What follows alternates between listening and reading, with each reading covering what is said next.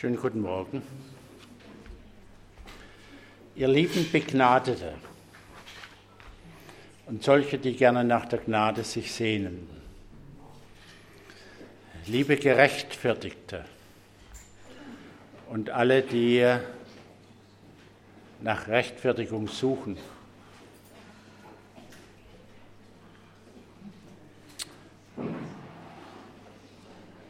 Liebe Erlöste, und liebe solche, die nach Erlösung sich sehnen. Wir haben eine Gebetswoche hinter uns, mit Sicherheit sehr unterschiedlich erlebt. Und ich möchte heute die Gebetswoche abrunden. Das heißt, ich habe einen Rückblick und wir haben, äh, möchte noch ein bisschen mehr, gewiss, mehr Betonung auf die letzte Lesung, die von heute lesen. Aber zunächst ein paar Erklärungen dazu. Die Gebetswoche seit vielen, vielen Jahren hat eine bestimmte Grundstruktur. Ich weiß nicht, wem das aufgefallen ist. Der Leiter unserer Gemeinschaft weltweit hat immer die erste Lesung und die letzte Lesung stammt immer von Ellen White. Nun ist sie schon lange gestorben, sind schon über 100 Jahre her. Ja, und deshalb sind es immer Auszüge aus ihrem Schrifttum. Dazwischen drin ja, gibt es je nach Thema, die die Kirchenleitung weltweit gewählt hat, einen Autor wie dieses Jahr oder mehrere Autoren äh, zu den verschiedenen Themen. Dieses Jahr hatte Bruder Hans Heinz, ein, äh, ursprünglich ein Österreicher nehme ich an, ja, er lebt auch jetzt in der Nähe von Bogenhofen in Rente. Er war Lehrer, ist meines Wissens auch Historiker. Und er hat den Auftrag bekommen, äh, die Gebetslesung in diesem Mittelteil zu schreiben und äh, dabei auf Martin Luther einzugehen. Und seine Lesung, wenn er sie analysiert, er geht auf die Geschichte ein, die Reformationsgeschichte, Martin Luther, und er geht auf biblische Aussagen ein und er schlägt den äh, Bogen in die Gegenwart und fragt, was das für uns heute bedeutet. Wenn ihr die Lesung diese Woche genau angeschaut habt, wenn ihr es nicht macht, dann könnt ihr es immer noch tun, das steht ja geschrieben, es läuft nicht weg. Die Titel sind faszinierend. Die Titel zur einzelnen Lesung sind manchmal verheißungsvoll. Und ich hatte den Eindruck, manchmal kommt die Lesung gar nicht zu dem Thema. Das wäre dann zu erforschen, wie das damit zusammenhängt. Im Titel ist manchmal eine Grundaussage gegeben und an einigen Stellen, äh, in den letzteren Lesungen, gibt es Untertitel, die Fragen stellen, die offene Fragen stellen oder die eine Perspektive geben für die Gegenwart oder auch für die Zukunft. Die erste Lesung von Ted Wilson, unserem Präsidenten, ja, mag nicht jedem gefallen vielleicht. Manche mögen ihn nicht so sehr, manche schwören auf ihn, manche sind dazu ganz happy und begeistert. Er bringt auch Beispiele, die nicht jedem gefallen. Ja, muss nicht alles fürs Herz sein, kann auch manches einfach zur Erkenntnis der Geschichte beitragen. Er geht im Wesentlichen auf zwei unterschiedliche Arten ein, wie man die Bibel lesen kann. Das Bibelverständnis und er prangert an, dass wir und empfiehlt oder er bittet fast, ringt fast darum, dass wir nicht in der historisch-kritischen Methode verbleiben. Für die, die es nicht so gut kennen, also die, diese Methode, die wird seit über 100 Jahren in der offiziellen Theologie propagiert, wird auch an Universitäten gelehrt, evangelisch, katholisch, wo auch immer hat noch längere Wurzeln, die lange zurückgehen bis in die Aufklärung. Ja, aber die Prämissen für die historisch-kritische Methode äh, sind einfach so historisch, ja, kritisch. Man muss genau schauen, was da steht. Äh, und die Prämissen dazu sind unter anderem, es ist historisch und damit wahr nur das, was wiederholt passiert. Und damit fallen viele Dinge unter den Tisch. Es ist also ein rein menschliches Buch, das so untersucht wird oder als menschliches Buch. Der Wunder fallen damit weg. Er propagiert dagegen die historisch-biblische Methode.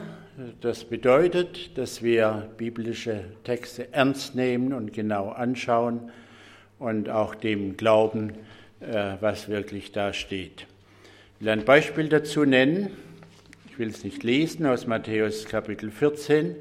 Da ist die Geschichte ab Vers 22. Jesus und äh, die Jünger sind auf dem Boot, auf dem Wasser und dann kommt ein Sturm und Ihr kennt die Geschichte. Und Jesus kommt und Petrus sagt, lass mich zu dir kommen. Das passiert ja normalerweise nicht. Niemand steigt aus dem Boot aus und geht auf dem Wasser. Petrus hat es gemacht. Nach der einen Methode ist es nicht so, das wäre nur eine Allegorie. Wenn Jesus ruft, dann kannst du über deine Schwierigkeiten weglaufen. Und im anderen Fall nehmen wir das Wort ernst und sagen, ja, wenn Jesus ruft, kann der Petrus sogar über schwankendes Wasser laufen. Die zweite Lesung war über das Evangelium lernen. Kann man Evangelium lernen? Dieser Titel war schon faszinierend. Wir würden sagen, wir lernen das Evangelium kennen. Oder wir nehmen das Evangelium an, aber lernen. Äh, was da drin mitgeteilt wurde, ist, dass das Evangelium grundsätzlich und immer und immer wieder eine Tat Gottes ist und nicht unsere Leistung. Das ist der Grundtenor, der sich auch durch die ganze Lesung durchzieht und der Grundtenor, der das Evangelium überhaupt ist. Evangelium gilt für alle, ausnahmslos. Jesus ist für jeden Menschen gestorben und die Botschaft der Erlösung gilt allen Menschen. Gott kann alle retten. Der das annimmt, der wird es erleben. Zu dem Beispiel, zu dem äh, Thema von der von dem Kennenlernen, du weißt, von, von wem du gelernt hast, möchte ich einen Text lesen. Äh, 2. Timotheus 3, Vers 14. Paulus schreibt an den Timotheus, du aber bleibe bei dem, was du gelernt hast und was dir anvertraut ist. Du weißt ja, von wem du gelernt hast. Von wem haben wir gelernt? Bruder Heinz schreibt in der, Lektion, in der Lesung, ja, Melanchthon wurde gefragt, warum er eigentlich an den äh, Luther so festhält, wo der doch recht aggressiv ist manchmal und grobschlächtig. Und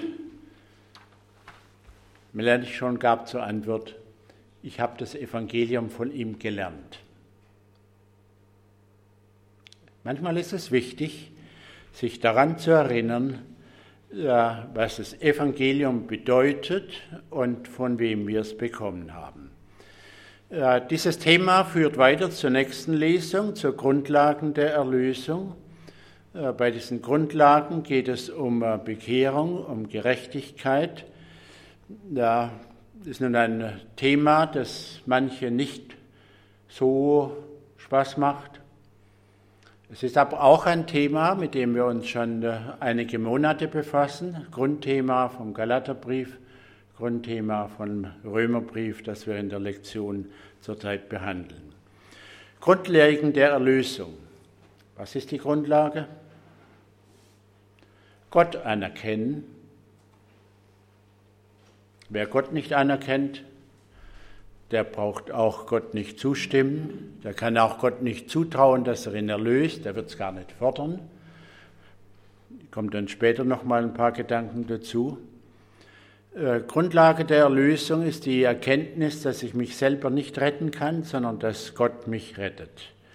Und dieses Wort, das da verwendet wird, Gerechtigkeit, so schreibt der äh, Bruder Heinz, ist ein religiöser Begriff in diesem Kontext, ist ein religiöser Begriff, aber kein politischer. Wir können in dem politischen Weltgeschehen viele Dinge äh, vor Augen haben und sagen, das ist ungerecht und das stimmt nicht. Ist auch kein moralischer Begriff nur, ein religiöser Begriff. Gerechtigkeit vor Gott beschreibt einen Zustand, in dem ein Mensch gekommen ist, wenn er Christus annimmt. Und beschreibt, dass Gott die Schuld des Menschen auf sich nimmt und dass der Mensch Vergebung von Gott bekommt und damit Befreiung und wirkliche Lösung von all diesen großen Schwierigkeiten.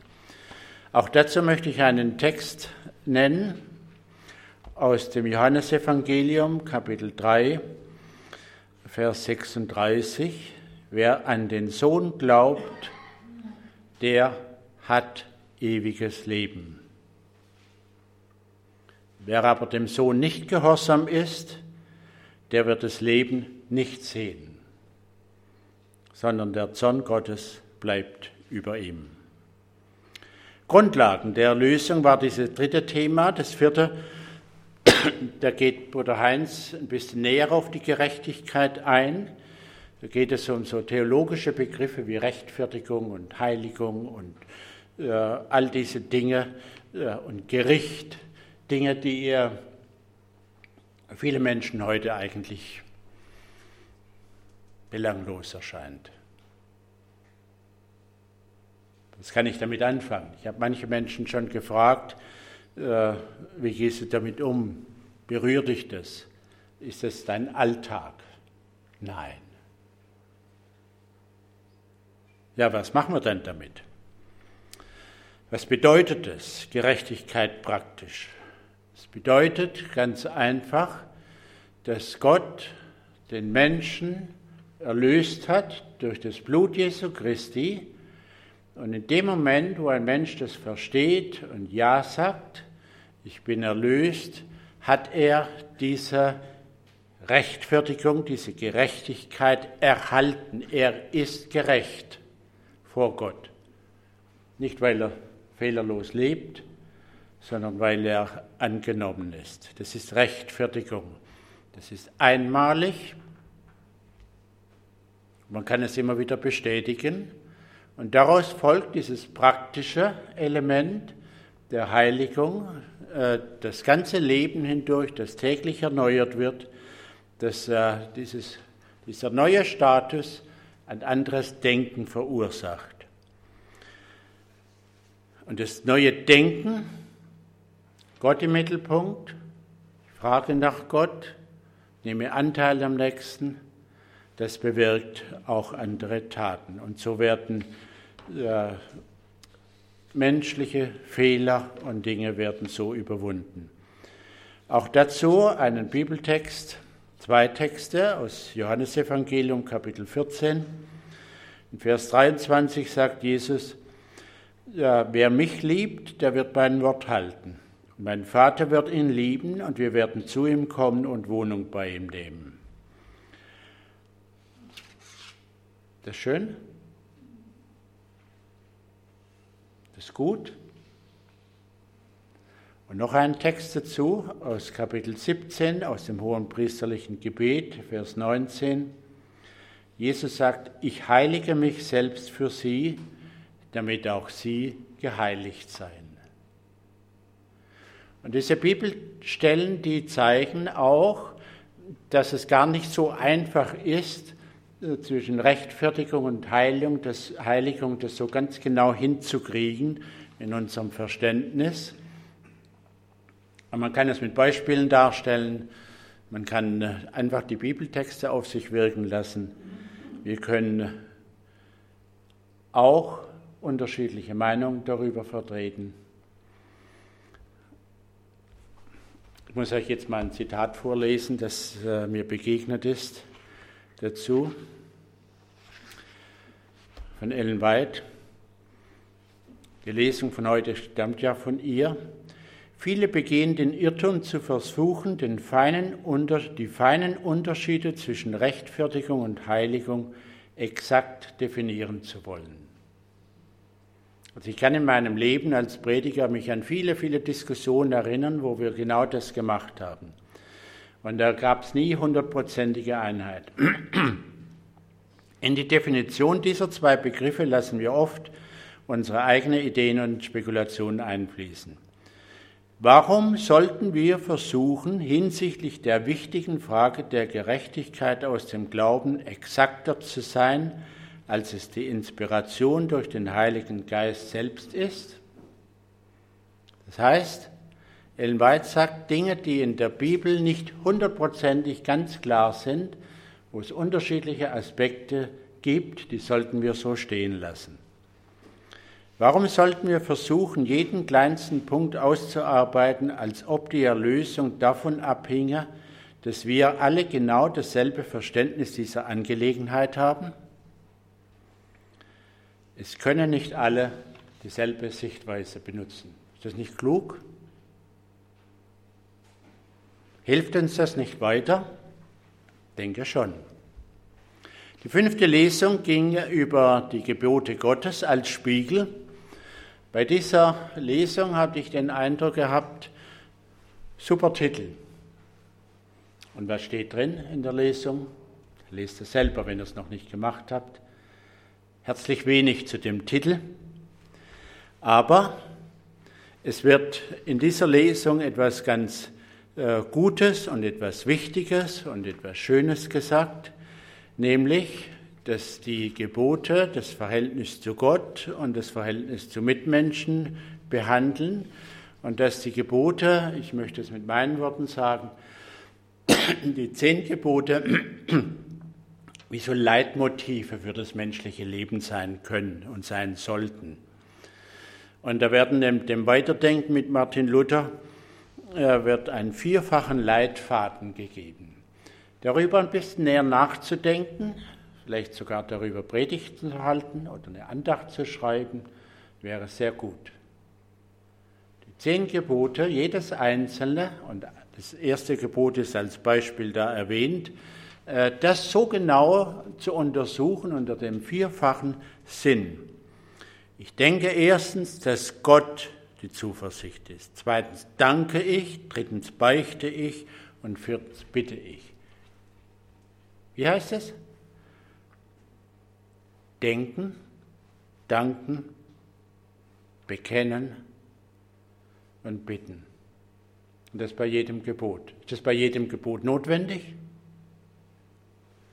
Also da sind Wege aufgezeigt, wie wir wirklich weiterdenken können und weiterdenken sollten.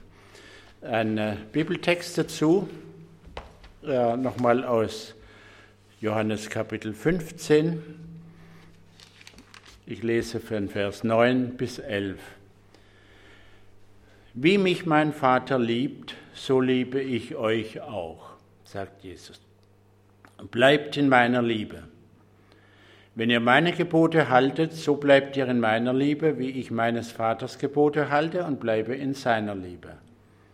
Das sage ich euch, damit meine Freude in euch bleibe und eure Freude vollkommen werde.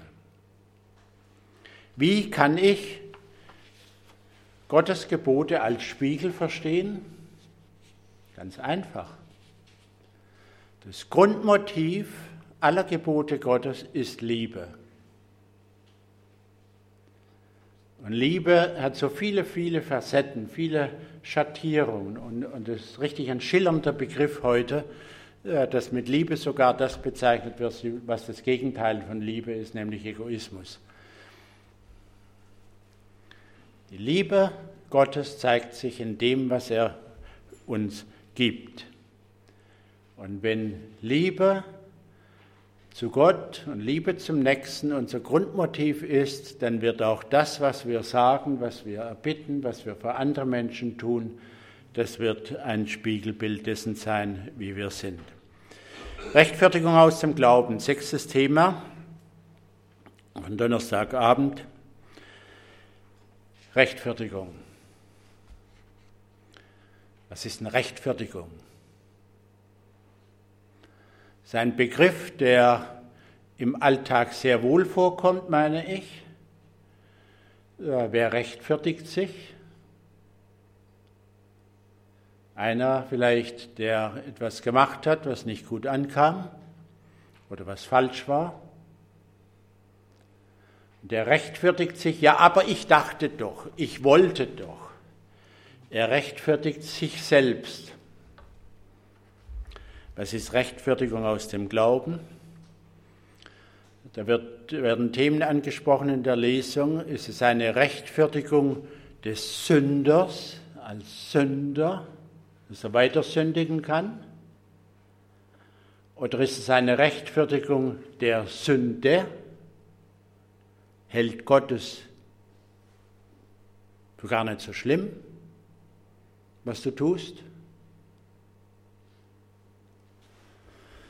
Rechtfertigung. Ich erinnere mich an ein Gespräch vor einigen Jahren.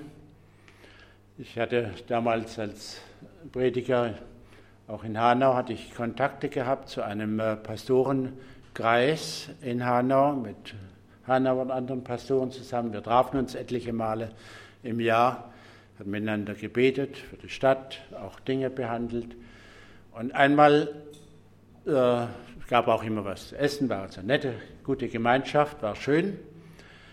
Und einmal hatte ich Gelegenheit gehabt, einen Kollegen dabei, als wir bei ihm zu Gast waren in der katholischen Kirche in Hanau, äh, ihn zu fragen. Und da habe ich ihn gefragt, wie er denn das mit der Rechtfertigung, wie, wie Sie das verstehen. Was ist das? Er fragt, ein bisschen rumgesprochen und sagt er, können wir nicht über etwas reden, was wichtig ist? Betrifft mich nicht.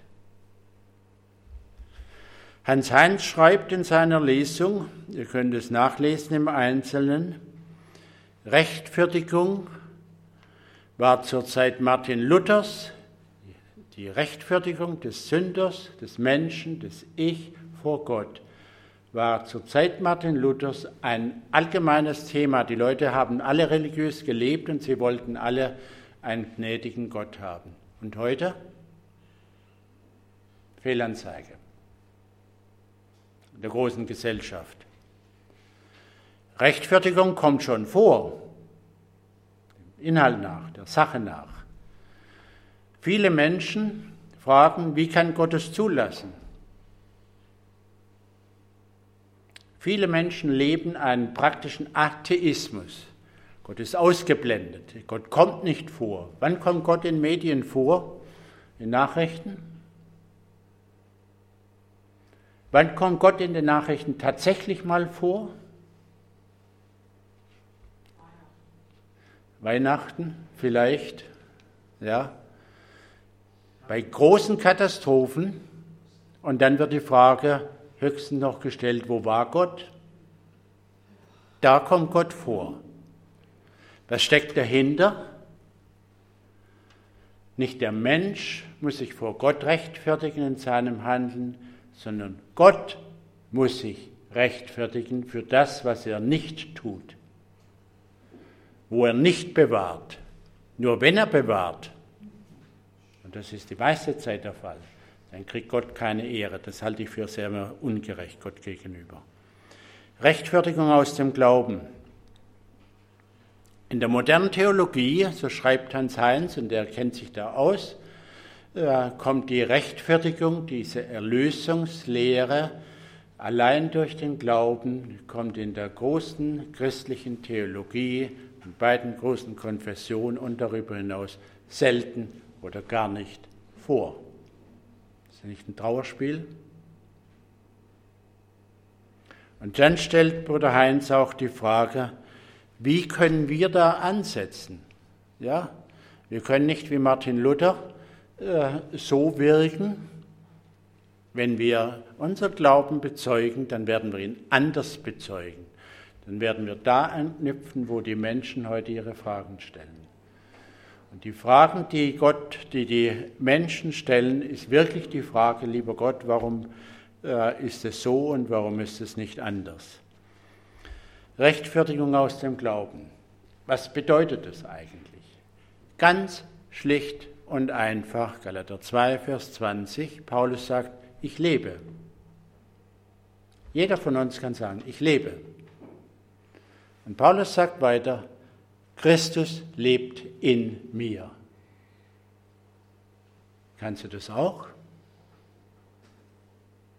Wenn Jesus in mir lebt, dann ist sein Wille da, dann ist mein Vertrauen zu ihm da, dann steuert er, dann führt er, dann bewahrt er und dann kann ich immer Ja sagen zu meinem Leben, auch wenn es Probleme gibt, auch wenn es Schwierigkeiten gibt, auch wenn es anders läuft als ich.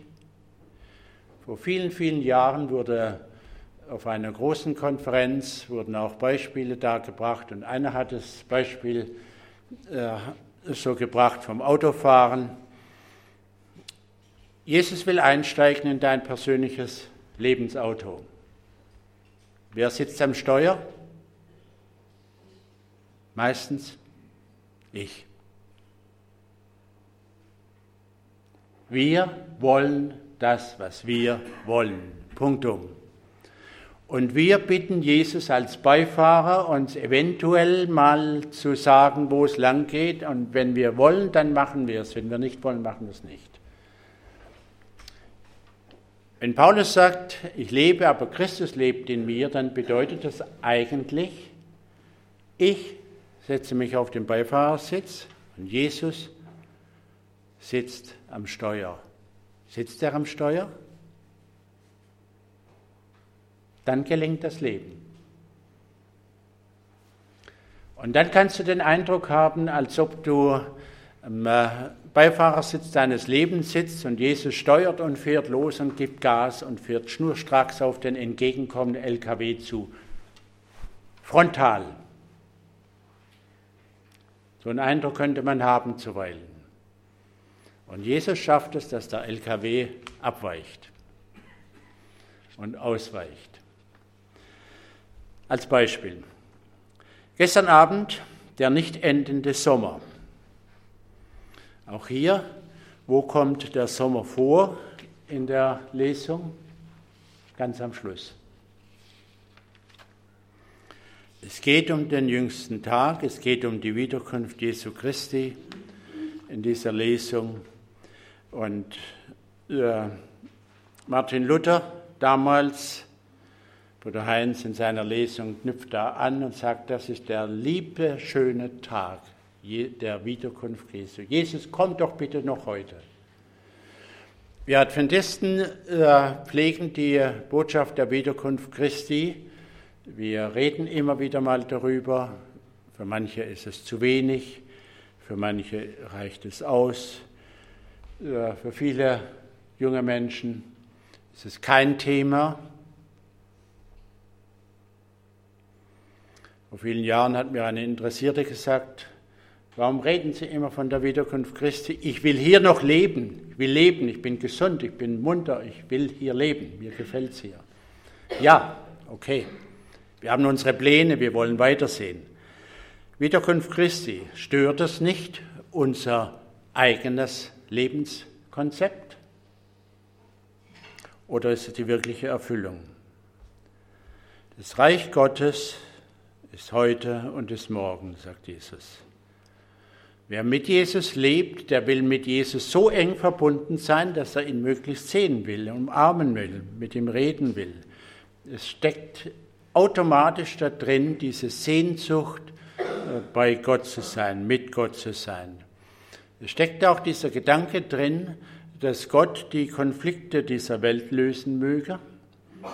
Der Heinz geht auf äh, Konflikte ein, auf Naturkatastrophen und sagte, ja, Jesus hat von Kriegen und Naturkatastrophen als Zeichen der Zeit gesprochen, aber wenn wir unsere Zeit damit vergleichen, wenn wir Informationen darüber kriegen und wenn wir selber darüber nachdenken, dann könnten wir ganz schnell auch die ähnliche Beobachtung machen. Wer Zeichen der Zeit so stark betont, spricht häufig in negativer Weise davon. Das drückt nieder.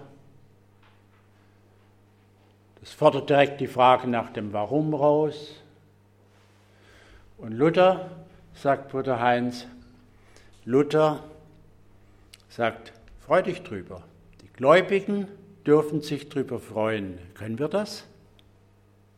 Wenn Kriege sind, wenn Naturkatastrophen und andere Zeichen der Zeit da sind. Die Freude ist nicht an der Katastrophe, nicht am Leid, sondern die Freude ist darin, wie Lukas schreibt, äh, dass wir uns der kommenden Erlösung freuen dürfen. Gott macht alles neu. Gott löst die Konflikte dieser Welt auf seine Weise. Gott verwirklicht seinen Plan.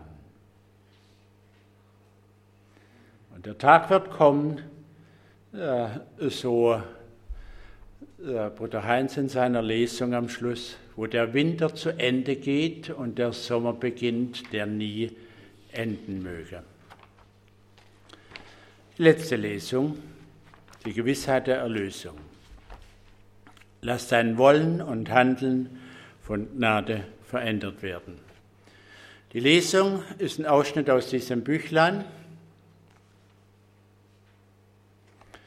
Und ehe ich ein paar Sätze daraus lese, möchte ich euch einige Hintergründe geben, äh, damit wir diese Lesung verstehen und damit wir die Aussagen auch äh, besser einordnen können. Dieses ganze Büchlein wurde zusammengestellt. Es hat nicht Ellen White als Ganzes wie ein Buch wie das Leben Jesu oder den großen Kampf geschrieben, sondern es wurde viel später zusammengestellt aus Artikeln, aus Briefen, aus Predigten, die Ellen White gehalten hat, in der Zeit zwischen äh, wo steht es da, zwischen 1881 und 1899, also ein Zeitraum von 22 Jahren. Äh, und in diesem Büchlein wurden diese Beiträge chronologisch geordnet. Äh, warum ist das wichtig? 1888 war eine große Generalkonferenz in Minneapolis in den USA, bei der es um diese Frage der Rechtfertigung durch den Glauben ging. Sehr bezeichnend dazu, die Reden dazu hat nicht Ellen White gehalten, sondern äh, Jones und Wegener. Äh, bezeichnend dabei ist, dass Ellen White schon Jahre vorher in ihren Predigten, in ihren Artikeln äh, immer wieder auf diese Rechtfertigung durch den Glauben Bezug genommen hat. Das ist auch das Grundthema unserer Lektion, nur durch Gnade ein äh, Grundthema von dieser Lesung. Und im Jahr 1890, zwei Jahre, also das zweite Jahr nach dem, der Generalkonferenz, war Ellen White auf einer Predigertagung damals, ich zitiere, es war ein allgemeines Manuskript im Jahr 1890, das zur Zeit eines Predigerlehrgangs in Creek wurde es verfasst und dieses Manuskript wurde archiviert und veröffentlicht. Wisst ihr, wann das veröffentlicht wurde, dieses Manuskript? 1977. Denn ja in den alten Büchern von Ellen White ist ja nicht alles veröffentlicht, es gibt manches, was äh, nur im Archiv ist. Es wurde in der Gemeindezeitschrift Review und Herald veröffentlicht. Diese wichtige Klarstellung bildet eine passende Einführung zu den folgenden Beiträgen, die in chronologischer Reihenfolge angeordnet sind, bezieht sich auf dieses Büchlein. Äh, die zahlreichen Anspielungen auf die negative Einstellung vieler Prediger und Adventisten gegenüber der Botschaft der Gerechtigkeit durch Christus beziehen sich auf die ablehnende Haltung während der Generalkonferenz in Minneapolis 1888 und danach. Ihr könnt auch das Buch von äh, George Knight, es war nicht immer so, äh, dazu schreiben, dazu lesen. In diesem einführenden ersten Artikel, das ist also 1890 gemacht worden, äh, das ist das Manuskript, das Ellen White vor den Predigern damals gemacht hat. Und daraus, aus dieser Einführung, kommt jetzt unsere heutige Lesung. Ihr habt sie vielleicht schon gelesen oder lest sie noch. Äh, ich werde nur einige Dinge daraus nehmen. Und wer sie hat, kann er mitlesen. Erklärt deutlich und eindeutig, dass es nicht möglich ist, unsere Stellung vor Gott oder seiner Gabe der Erlösung irgendetwas durch menschliches Verdienst zu erreichen. Wenn jemand das Geschenk der Erlösung durch Glaube und Werke erkaufen könnte, wäre der Schöpfer dem Geschöpf etwas schuldig. Also wenn ich etwas tue, wenn ich etwas bezahle, dann muss ich was dafür kriegen. Hier besteht die Gefahr, dass Irrtum als Wahrheit akzeptiert wird. Wenn irgendein Mensch die Erlösung durch irgendeine Tat verdienen könnte, wäre er in derselben Lage wie Menschen, die äh, durch ihre Bußübungen und durch ihre Beichte und durch das und jenes wieder Erlösung bekommen können. Dann wäre die Erlösung wieder ein Teil einer Schuld und man könnte sie verdienen wie ein Lohn. Wenn der Mensch die Erlösung jedoch durch keine seiner guten Taten, seiner guten Werke verdienen kann, muss sie ganz 100 Prozent aus Gnade kommen. Empfangen vom sündigen Menschen weil er Jesus aufnimmt und an ihn glaubt. Diese Erlösung ist ein gänzlich freies Geschenk. Rechtfertigung durch den Glauben ist über jede Auseinandersetzung erhaben. Und wie viel diskutieren wir darüber?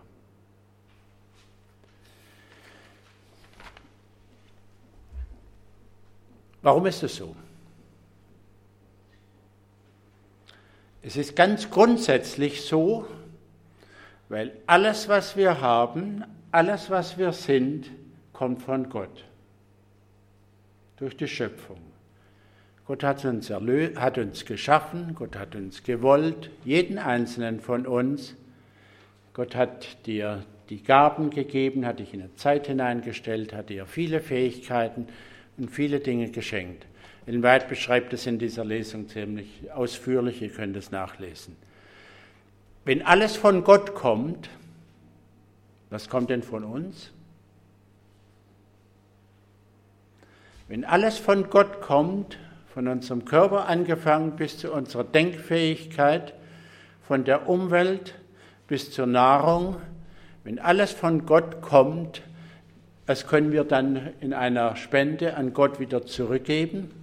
Unsers? Grundsätzlich nur das, was Gott sowieso schon gehört. Wir gehören zu 100 Prozent Gott. Und wenn alles von Gott gehört, von Gott kommt, durch die Schöpfung, wenn Gott uns erhält und Gott uns jeden Tag Leben gibt und Gott uns jeden Tag Denkfähigkeit gibt und viele, viele Dinge, die schön sind, dann können wir dafür eigentlich nur dankbar sein. Wir gehören Gott auf die zweite Weise. Jesus ist für uns gestorben. Er hat uns gekauft, erkauft, freigekauft. Was hat der Mensch dazu beigetragen? Nichts. Im Römerbrief haben wir jetzt gelesen, Jesus starb für uns, als wir noch Sünder waren.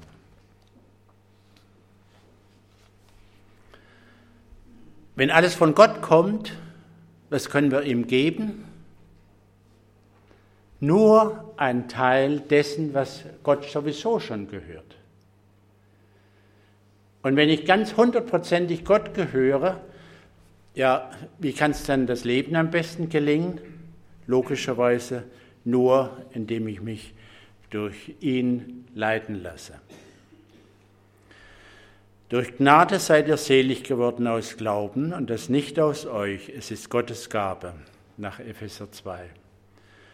Elweit schreibt dazu, dies ist eine Wahrheit, die dir das Thema klar vor Augen führt, wenn du dich dem Licht nicht verschließt. Ewiges Leben ist ein unendlich großes Geschenk. Deshalb gibt es keine Möglichkeit, es zu verdienen, denn es ist unendlich. Und wir können nur endliche Gaben geben. Die vorletzte, vorletzte Abschnitt ist es, auf der Seite 29. Es gibt keine Möglichkeit, es zu verdienen, es ist unendlich. Es muss notwendigerweise, dieses ewige Leben, eine Gabe sein. Als Gabe muss es im Glauben empfangen und Gott Lob und Dank dargebracht werden.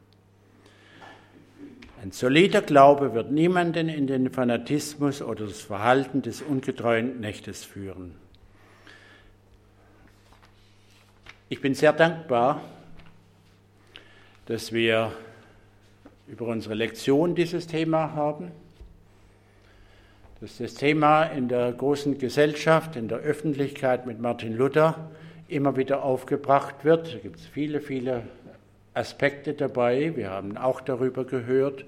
Ihr habt selber darüber gelesen, in den Medien daran teilgenommen. Unsere Lesung ging dieses Jahr darüber, auch wegen dieses Jubiläums 500 Jahre Thesenanschlag. Rechtfertigung ist ein Thema, das immer wieder neu ist, einfach weil die Erlösung des Menschen der Kern unserer Botschaft des Evangeliums ist. Und da werden wir immer wieder drüber nachdenken von unterschiedlichen Aspekten her. Ich möchte abschließen mit äh, Texten aus dem Korintherbrief, 1. Korinther 15.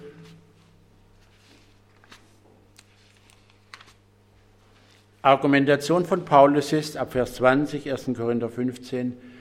Nun aber ist Christus auferstanden und er von den Toten als Erstling unter denen, die entschlafen sind. Denn da durch einen Menschen der Tod gekommen ist, so kommt durch einen Menschen die Auferstehung der Toten. Wie sie in Adam alle sterben, so werden sie in Christus alle lebendig gemacht werden. Ein jeder aber in seiner Ordnung. Als erstes Christus, danach, wenn er kommen wird, die, die Christus angehören, dann das Ende. Und Johannes 5, Vers 24, Jesus sagt, ich bin die Auferstehung und das Leben. Wer mein Wort hört und glaubt dem, der mich gesandt hat, der hat das ewige Leben und kommt nicht ins Gericht, sondern er ist vom Tod zum Leben hindurchgedrungen.